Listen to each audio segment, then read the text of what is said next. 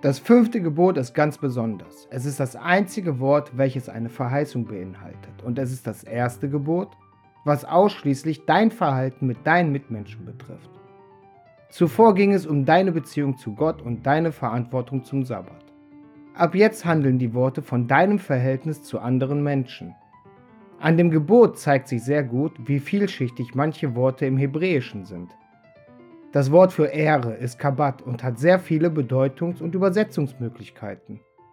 Es bedeutet auch erschweren, erst durch den Zusatz, welches wir nichts Vergleichbares in der deutschen Sprache haben. Kann Kabbat vernünftig übersetzt werden. Dieser Zusatz heißt Ed. Wenn wir also lesen, du sollst deinen Vater und deine Mutter ehren, 2. Mose 20,8, dann steht dort eigentlich so viel wie, du sollst deinen Vater und deine Mutter nicht schwer machen.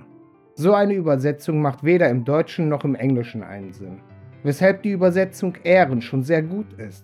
Leider verliert sich dadurch jedoch die viel größere Bedeutung. Sehr oft verwechseln wir Gehorsamkeit und Ehrung von unseren Eltern. Wenn unsere Eltern uns auffordern, gegen Gottes Satzung und Lehren zu handeln, dann haben wir nicht die Pflicht, dieser Aufforderung nachzukommen. Dieses Gebot ist verständlicher, wenn wir sagen, mache deinem Vater und deiner Mutter keine Schande. Oder wenn wir sagen, beschäme deinen Vater und deine Mutter nicht. Wenn wir uns ungepflegt oder einfach nur daneben benehmen, dann heißt es ganz schnell, wir hätten keine Erziehung genossen. Damit machen wir unseren Eltern Schande und entehren unsere Eltern. Außer wenn wir tatsächlich keine Erziehung erhalten haben. Dann liegt es wahrscheinlich an dem Ignorieren des zweiten Wortes. Der der der Väter miese tat an den Kindern bis in das dritte und vierte Glied, die mich hassen. 2. Mose 20,5. Wenn wir mitbekommen, dass unsere Eltern einen verkehrten Weg einschlagen, sind wir auch verpflichtet, es ihnen zu sagen. Wenn unsere Eltern dabei sind, die Lehren unseres Herrn zu verlassen, dann entehren wir unsere Eltern, wenn wir nur zuschauen und nicht bemüht sind, sie vor diesem Fehler zu bewahren. Warum sollen wir denn dieses Gebot befolgen? Zum einen, weil uns unser Herr dazu auffordert, zum anderen, weil unser Herr uns verheißt, auf dass du lange lebest im Lande, das dir der Herr, dein Gott, gibt. 2. Mose 2012.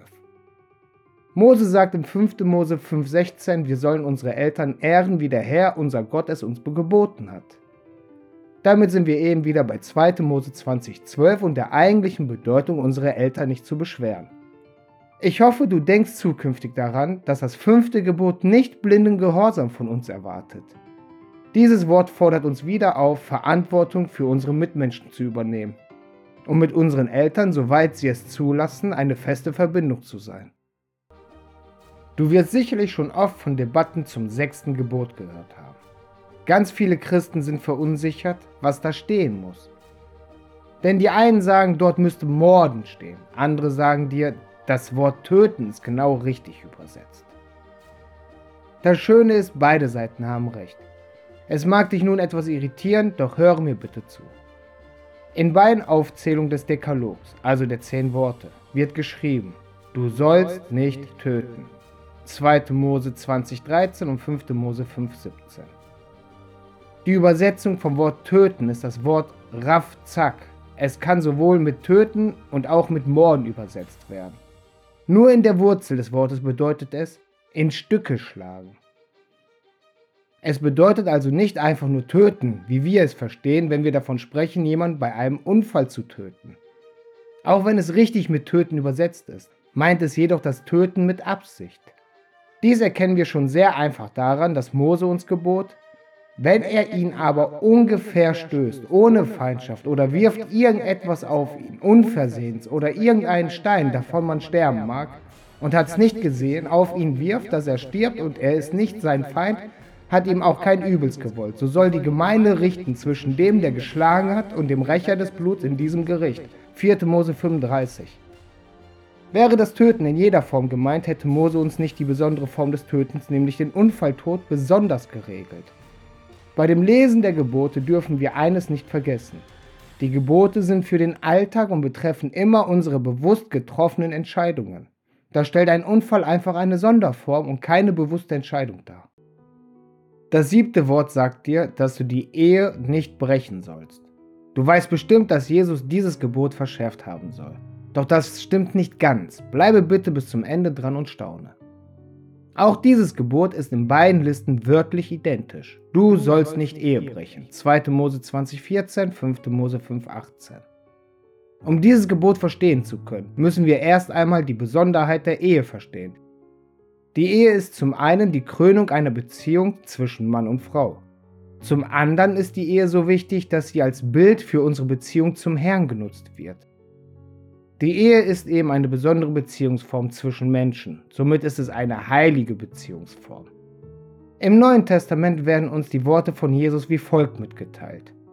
Ich aber sage euch, wer ein Weib ansieht, ihrer zu begehren, der hat schon mit ihr die Ehe gebrochen in seinem Herzen. Matthäus 5,28 hat Jesus damit das siebte Gebot verschärft? Nein, er hat uns nur die erweiterte Bedeutung des hebräischen Wortes für Ehebruch Nav'af aufgezeigt. Neben der direkten Übersetzung, nämlich Ehebruch, bedeutet es im erweiterten Sinn eben abtrünnig werden.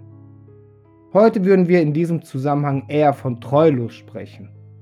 In unserer heutigen Sprache können wir dieses Gebot so formulieren. Du sollst nicht treulos sein. Oder um es positiv zu formulieren, du sollst deinem Partner vollständig treu sein. Hoffentlich hilft dir die Folge bei deinem eigenen Bibelstudium weiter. Ich wünsche mir, dich zur nächsten Folge wieder begrüßen zu können.